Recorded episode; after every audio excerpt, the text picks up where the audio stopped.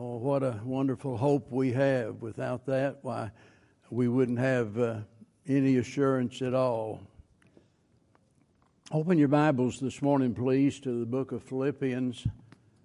I'll give you the text in uh, a little bit. I'll tell you what, I'm going to I'm going to try to make it through standing. I don't know if I can do it or not, but uh, yeah. The book of Philippians.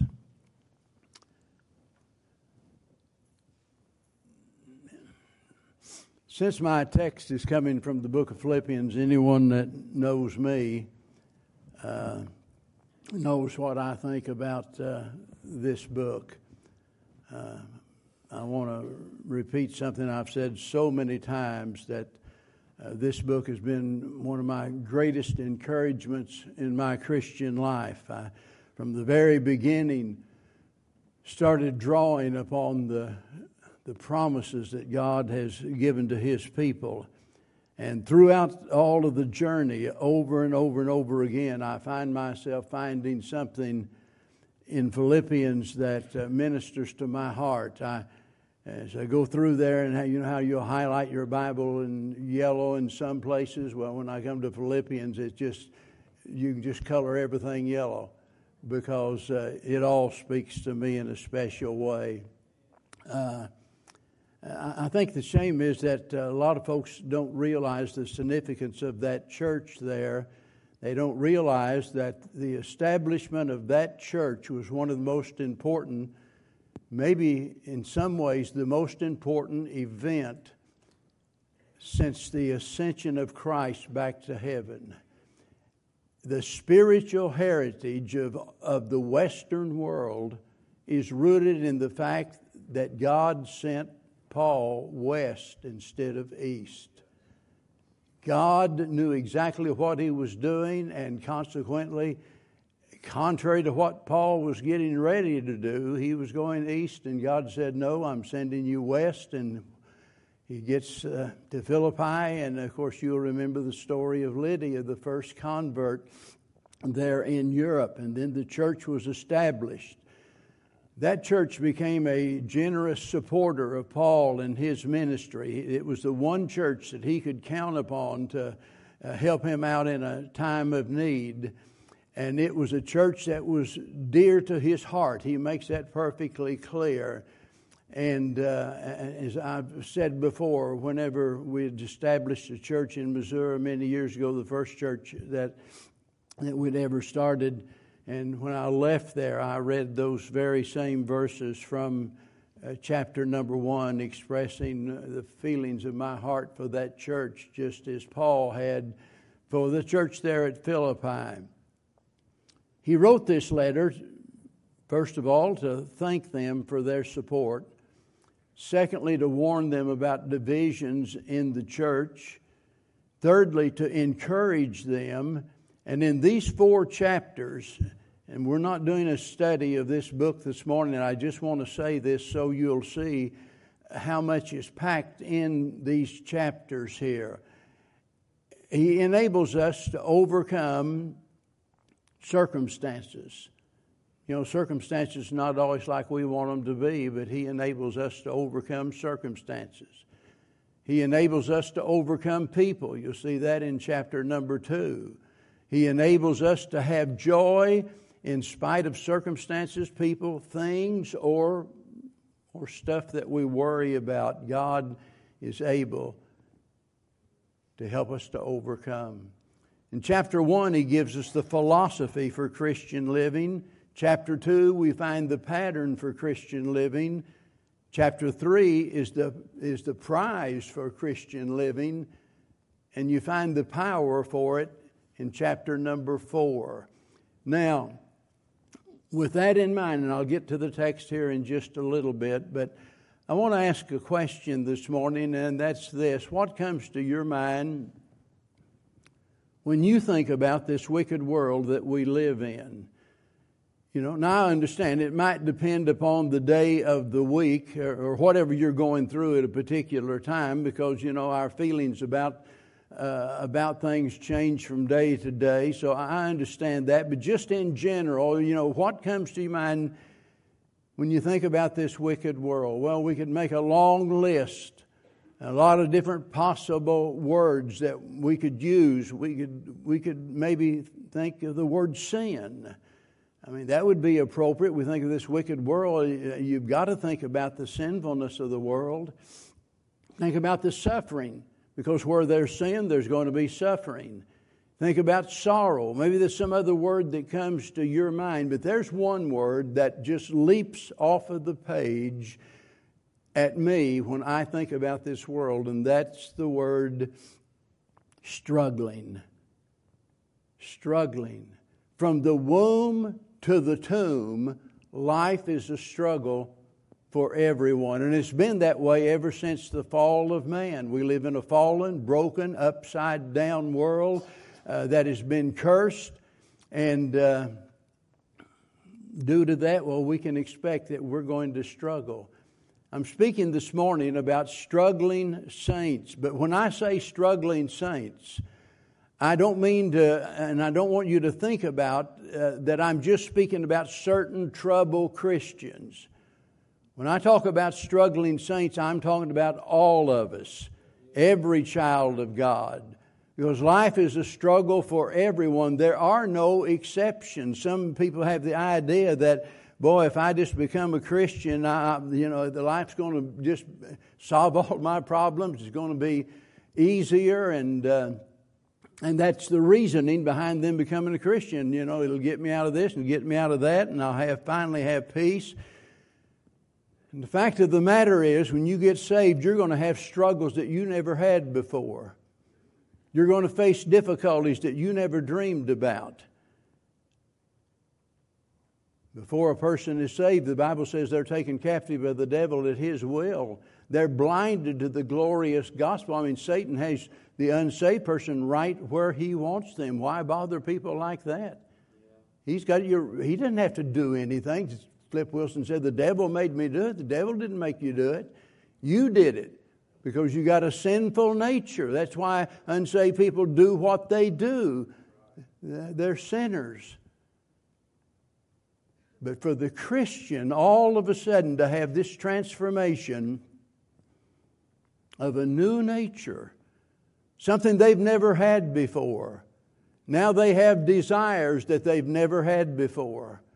And all of a sudden, up jumps the devil, and now, mark it down, the world, the flesh, and the devil is going to attack you on every hand. You'll have struggles that other people don't know anything about. Let me tell you, you might be as godly as John the Baptist. And of course, you're not.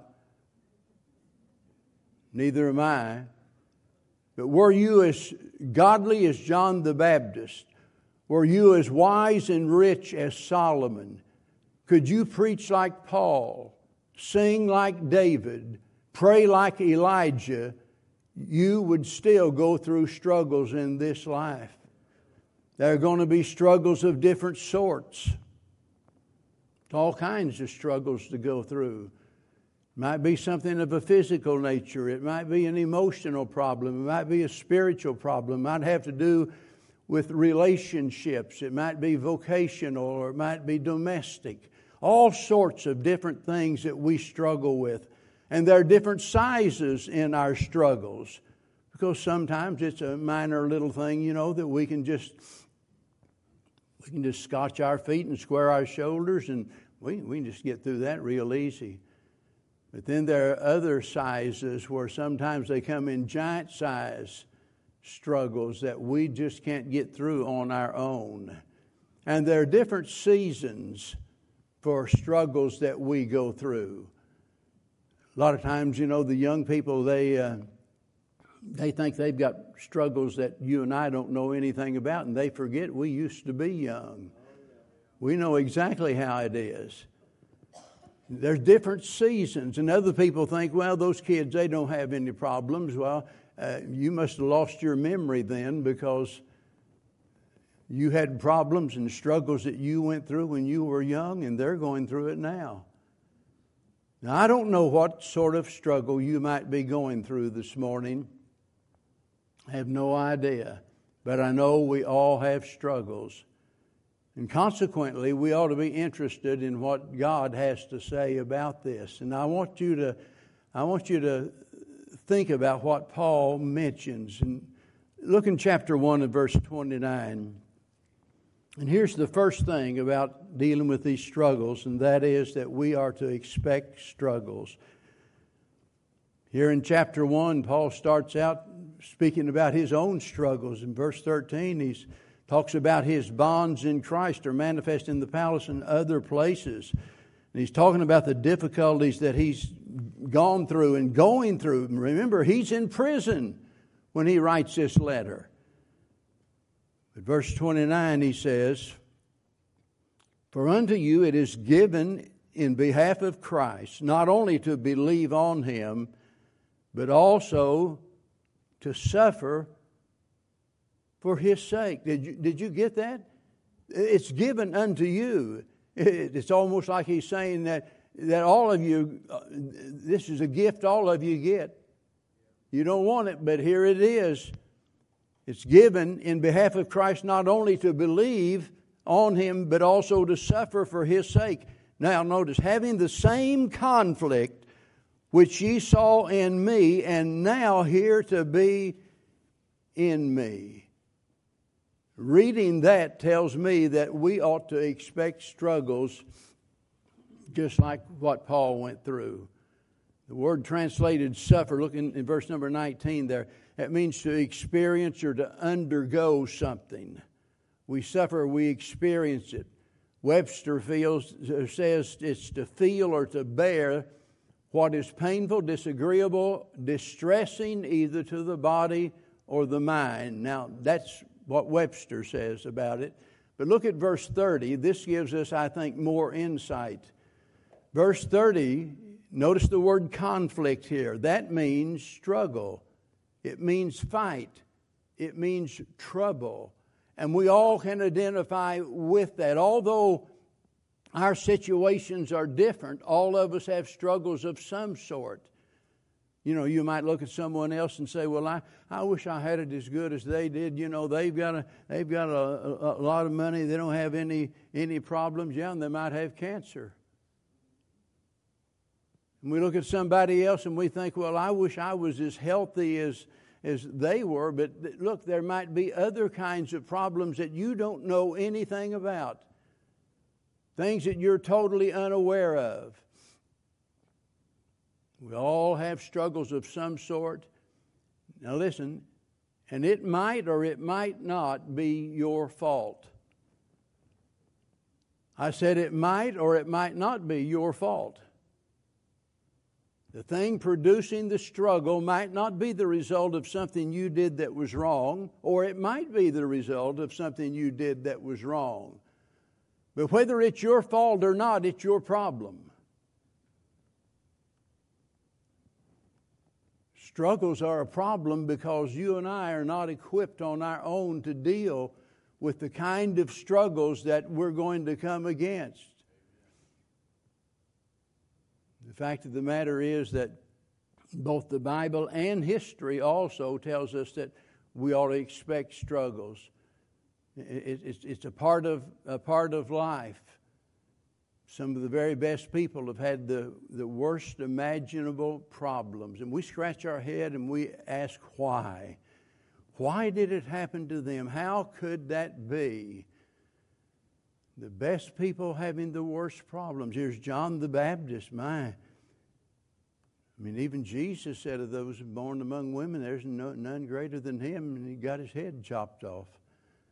Think about the great apostle Paul and all of the suffering that he went through. It's just a part of life. And we're foolish to think that any of us can be exempt from that. The good thing about it is that great things can come out of our serious problems. And th- think about Christ, for example, over in 1 Peter chapter number 2, and it talks about the sufferings of Christ. You know, we look at the cross of Christ and his suffering, the agony that he went through, the blood that was shed, and we look at that. We look at it one way and we think, oh, that, and, and it is the, the worst injustice in the history of the world. And at the same time, it is for man, it becomes the greatest possible blessing for man. It's out of the depths of his suffering and his death that you and I have eternal life. And I'm saying we ought to expect these struggles because expecting them is helpful for us to endure them. You know, if you thought becoming a Christian is going to get you out of struggles, you're wrong. And you can't escape them, but you can endure them. And that's why you've got to expect them. I remember when I went into the seventh grade and, you know, got out of elementary school and into junior high now, and we had a, a coach there by the name of Coach Fraley. Rex Fraley was his name. And, and, and he decided that uh, he was going to have a boxing club.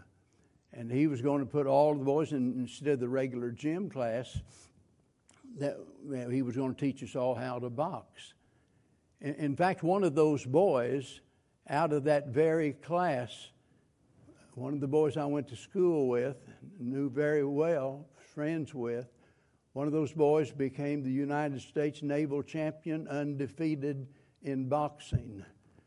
And uh, whenever he was in the seventh and eighth grade, we had high schoolers coming over challenging him, and none of them ever beat him. But I say all of that to say this the first thing that he taught us other than the fact to keep your arms up because you're going to get tired. I didn't know your arms could get that tired. But he taught us you got to have a good foundation. That is your feet. You can't be out there willy nilly, staggering around, dancing around. But you've got to have that good foundation un- under you because you've got to expect what's coming. And a lot of times we get knocked for a loop in our life when something bad happens to us because some way Satan convinced us that we're just, why, nothing bad like that could ever happen to us. Now, I'm telling you, you might as well get ready for it. You say, Well, I deserve better than that. Well, you better get ready for it even sooner then. Because none of us deserve anything whatsoever. And if we're not expecting it, we're going to get knocked off of our spiritual feet. Secondly, we need to endure those struggles. Paul makes that so clear over and over and over. 2 Timothy chapter 2 and verse 3 says, Thou therefore endure hardness as a good soldier of Jesus Christ. But look here in Philippians chapter 1 again, and look at verse 27 this time. Verse 27 only let your conversation be as it becometh the gospel of Christ, that whether I come and see you or else be absent, I may hear of your affairs, that ye stand, notice here it is, stand fast in one spirit with one mind, striving together for the faith of the gospel. And then in chapter 4, he basically says the same thing over here, tells us that we are to stand fast. So, whatever the struggle is, we are, we are to endure those struggles. And if we're going to be a success in life at anything, we've got to be able to endure whatever comes against us because if there's not a conflict, there'll never be a crown. We win our crowns by being faithful to God throughout the struggles of life. And we need to remember that we're not excused from duty just because it's difficult nor because it's dangerous. When Jesus sent his disciples into the world, he sent them right into the teeth of the storm.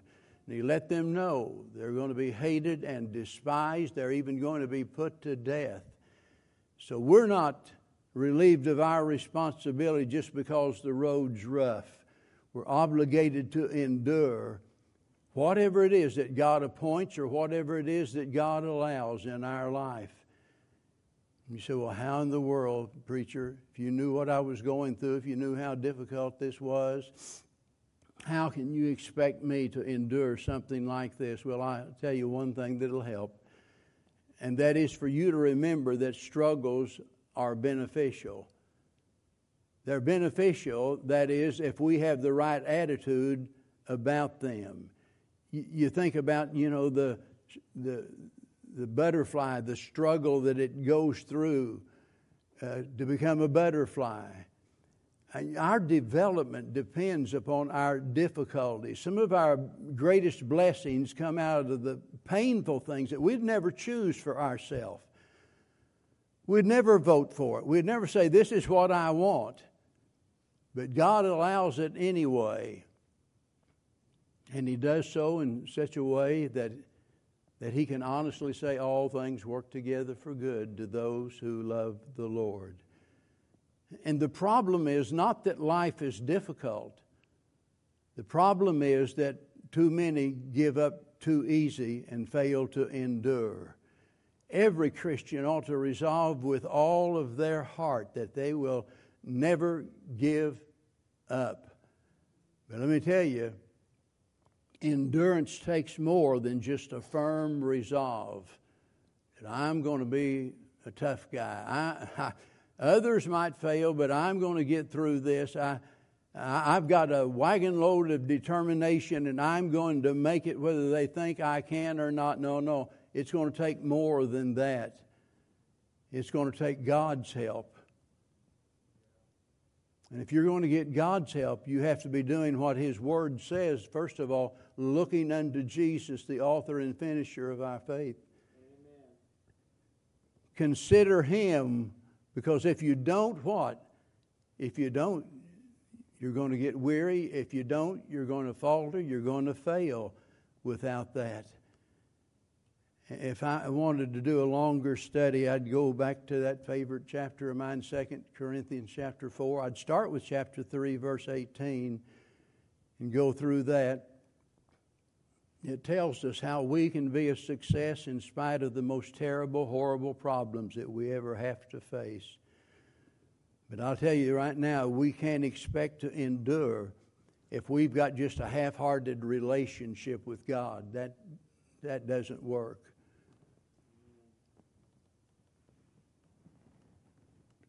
Sometimes we forget that what God requires, He does so for our own good. It's not because He has some gigantic ego that, that He wants uh, to be filled. So if I'm going to succeed at anything, it'll have to be the result of me surrendering myself to His will. Because without doing that, no amount of effort will ever be enough. Now, let me tell you something else about these struggles, and this might sound uh, a bit odd. We need to embrace our struggles. One of my favorite sections is over in Acts chapter number 20. And the heart stirring statement that Paul makes there.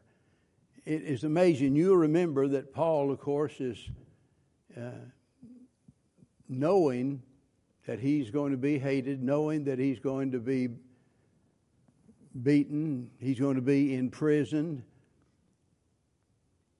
And he said in verse 22 And now, behold, I go bound in the Spirit unto Jerusalem, not knowing the things that shall befall me there, saith the Holy Ghost witnesseth in every city, saying that bonds and afflictions abide me. Now, I don't know about you, but I'm, I'm thinking that just maybe I'd think maybe I ought to go somewhere else, head in a different direction. But he said, But none of these things move me. Neither count I my life dear unto myself, so that I might finish my course with joy and the ministry which I have received of the Lord Jesus to testify the gospel of the grace of God. What a, amazing story that is to think about his determination. He was embracing this struggle, not running from it. It's obvious that Paul was not looking for an easy way out, but he was willing to embrace it. He was willing to engage the struggle that he knew was going to come. And uh, that's exactly what our attitude ought to be because let me tell you something about these struggles there. they're not things that we choose, but they're things that are thrust upon us. We'd never choose it, you know, ourselves, but they're thrust upon us. All of that tells me that here's the bottom line that we need to choose to do the hard things. The average person takes the easy road, the path of least resistance. That's why the ent- entitlement mentality is so popular in America. We've got a young generation now crying out for socialism that are too stupid to read the history books and see that it's never worked anywhere. But they think they're getting something for nothing. And they want everything delivered on a silver platter. The easy road never is the road that leads to victory or to greatness. If we're going to do anything, we have to get out of our comfort zone. We have to stretch ourselves beyond our limits. I read the story of a preacher's son. His daddy was a missionary. They were raised in Africa, in fact. And uh, so one day, he and his brother, they decided that this time he's older now, he's a pastor. And he and his brother, I don't know for old time's sake or whatever, they're going to go whitewater rafting. And they're going to do it there in the Zambezi River, and they're at the uh, Victoria Falls. That, that's like a thousand feet down. And they're going to start right there at the base of the the base of those falls, and they're going to go down through the Whitewater Rapids. And so, as they're getting their gear in the boat and tightening everything down and getting ready, the guide said to them, He said, Now, when the raft flips over, he didn't say if the raft flips over. He didn't say the raft might flip over. He said, when the raft flips over,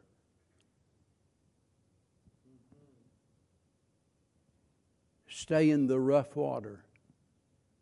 He said, You're going to have a tendency to want to go over there to the slow moving water, over along the bank, the stagnant water where it's quiet and it looks like there's no resistance. And he said, That's exactly where the crocodiles are waiting for someone to do something like that. You do that and you'll never get out of it. Stay in the rough water. And I'll tell you, we Christians need to learn to stay in the rough water instead of just choosing the things that are easy and the things that are pleasurable. Stay in the rough water, staying on the course that God has set for us. That's why I say we've got to embrace these struggles that come our way. And then there's one more thing about it. It might sound more foolish to you than what I just said. And that is that we enjoy what comes from these struggles. Because life is tough doesn't mean it's terrible. It's tough for everyone. Regardless of the experiences there's the possibility as Christians that we can enjoy life. In other words, we can delight in our difficulties. Uh, Paul did.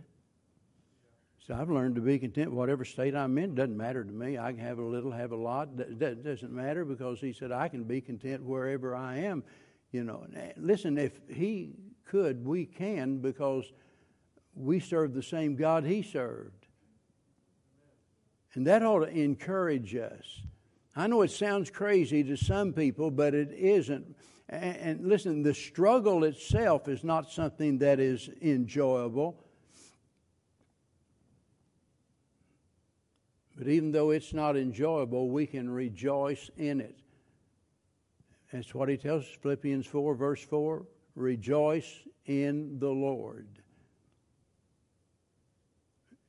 And I'll guarantee you there's some folks, if you told them, look, you need to learn to rejoice. They'd get angry. They, the first thing they would do is to begin to enumerate all of the problems that they have. Oh, listen, if you was in my shoes, if you was going through what I'm going through, you wouldn't be saying that. I've got a right to I've got a right to not be happy. I've got a right to be sour. I've got a right to grieve. No, you don't.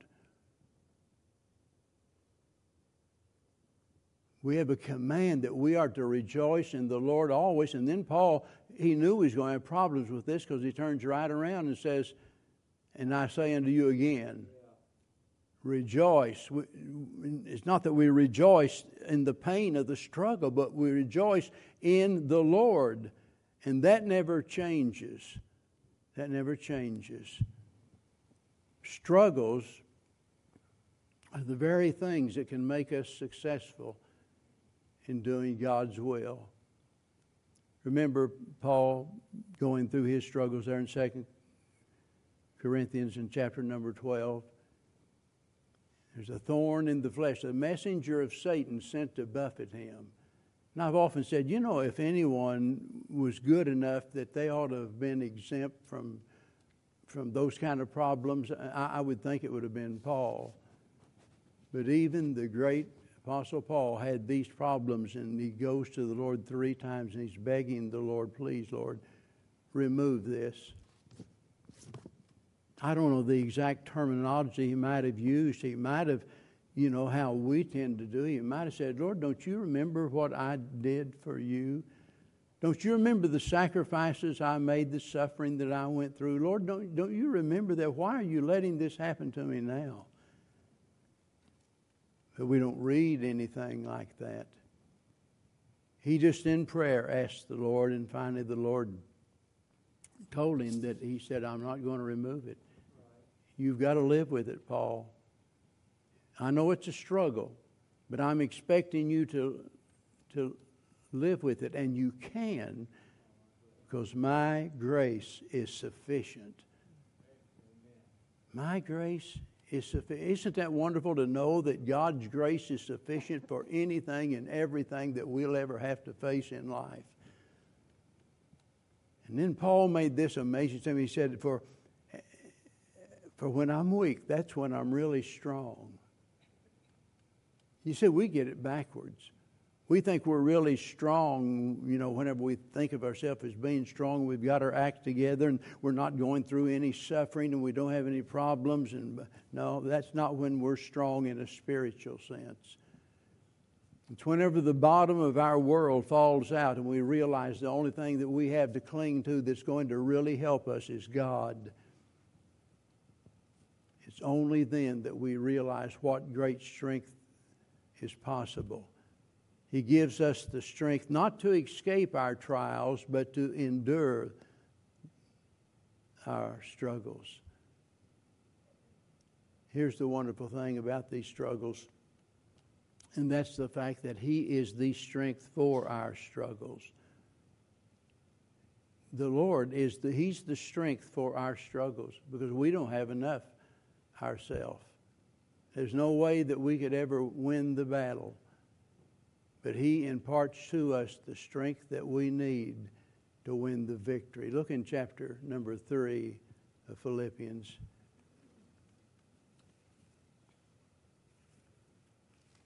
I believe it's in verse 21, if I remember right.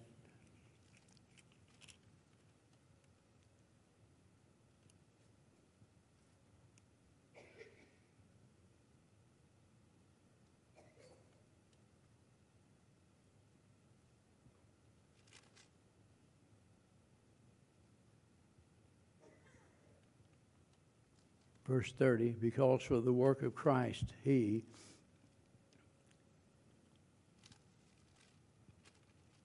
was nigh unto death. Now get this, not regarding his life to supply your lack of service toward me. Speaking about Epaphroditus now, who was evidently their pastor, who had gone all the way there to visit with to visit with Paul and to take him some funds. And here is a man that, at the risk of his life, was willing to do anything to be a blessing to others.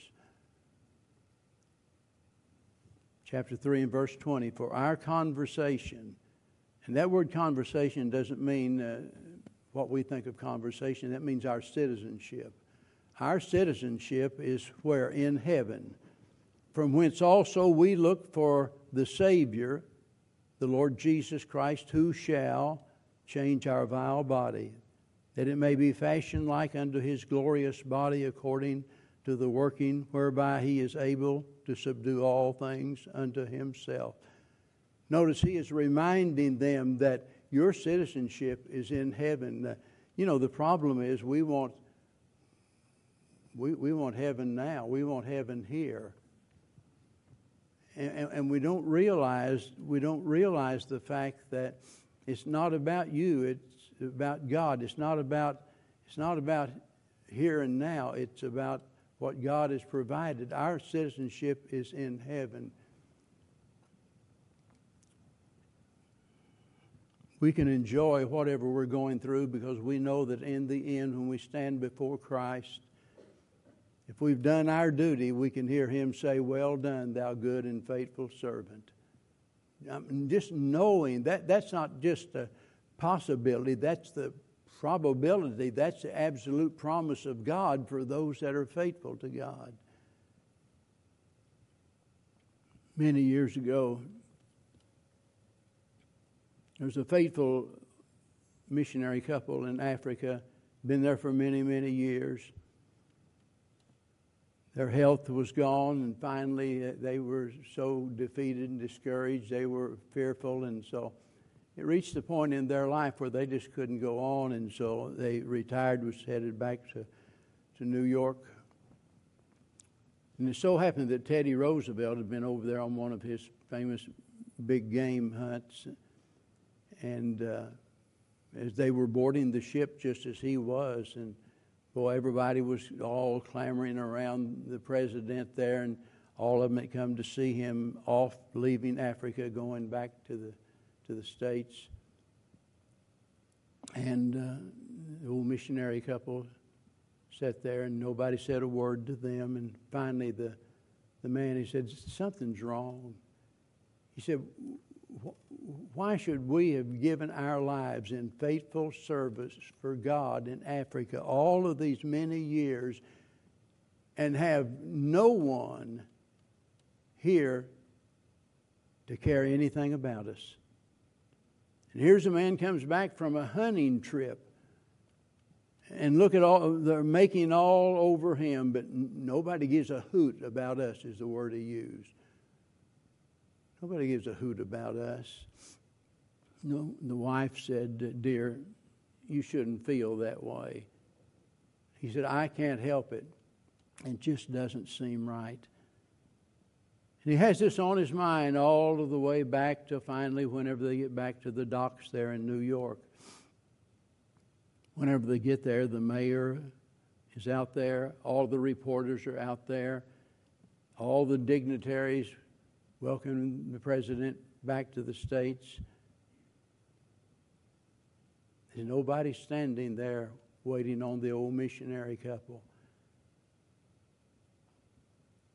And now he is just crushed and he is broken and distraught.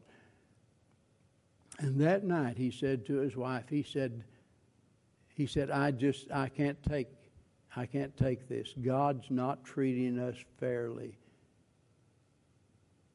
And his wife replied, Why don't you go into the bedroom and tell that to God? And he did. He went in the other room, into the bedroom. After a while, he comes out, and there's a pleasant look on his face. She said, What did he say? He said, I told him how I felt. And he said, It was almost like there was a hand on my shoulder and a and a voice in my ear saying, Son, you're not home yet. And we need to remember that, folks. We're not home yet. We're, we're, listen, we are in a fallen, wicked world, and we're going to face struggles from the beginning to the very end. And there's no way out of it, but thank God because of the Lord, there's a way through it. And that way through it is the grace of God. Don't dare throw in the towel. Don't you dare give up Don't quit on God. He never quit on you. I love that verse talking about the Lord there as he's going into the garden. It said, and he went a little further. He went a little further. And you could say that about the entirety of his life over and over. He went a little further, went a little further. Thank God he went far enough to provide salvation for each and every one of us. You might be here today and you're thinking to yourself, Preacher, I, I, I, am just at the end of my rope. I, I, I'm a wit's end. I don't know what to do. My problems are so overwhelming, I, I, I don't know how to deal with them anymore. Just bring it to the Lord.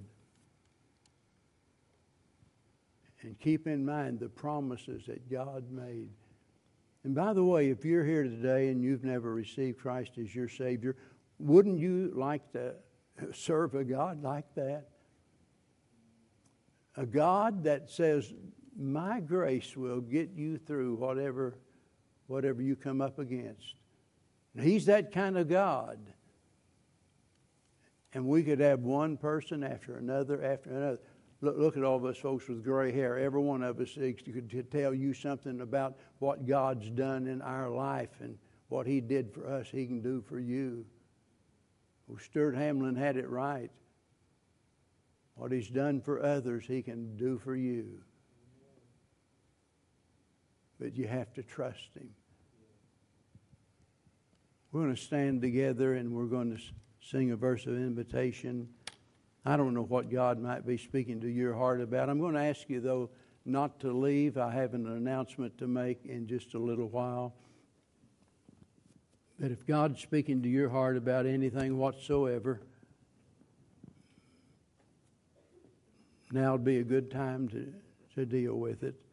If you're here and you've never received Christ as your Savior, maybe, maybe you're thinking, well, preacher, I, I don't know what to do. I, I want to be a Christian, but I don't know. Come, come and let us take the Bible and show you how you can know beyond all doubting that you're a child of God while we sing.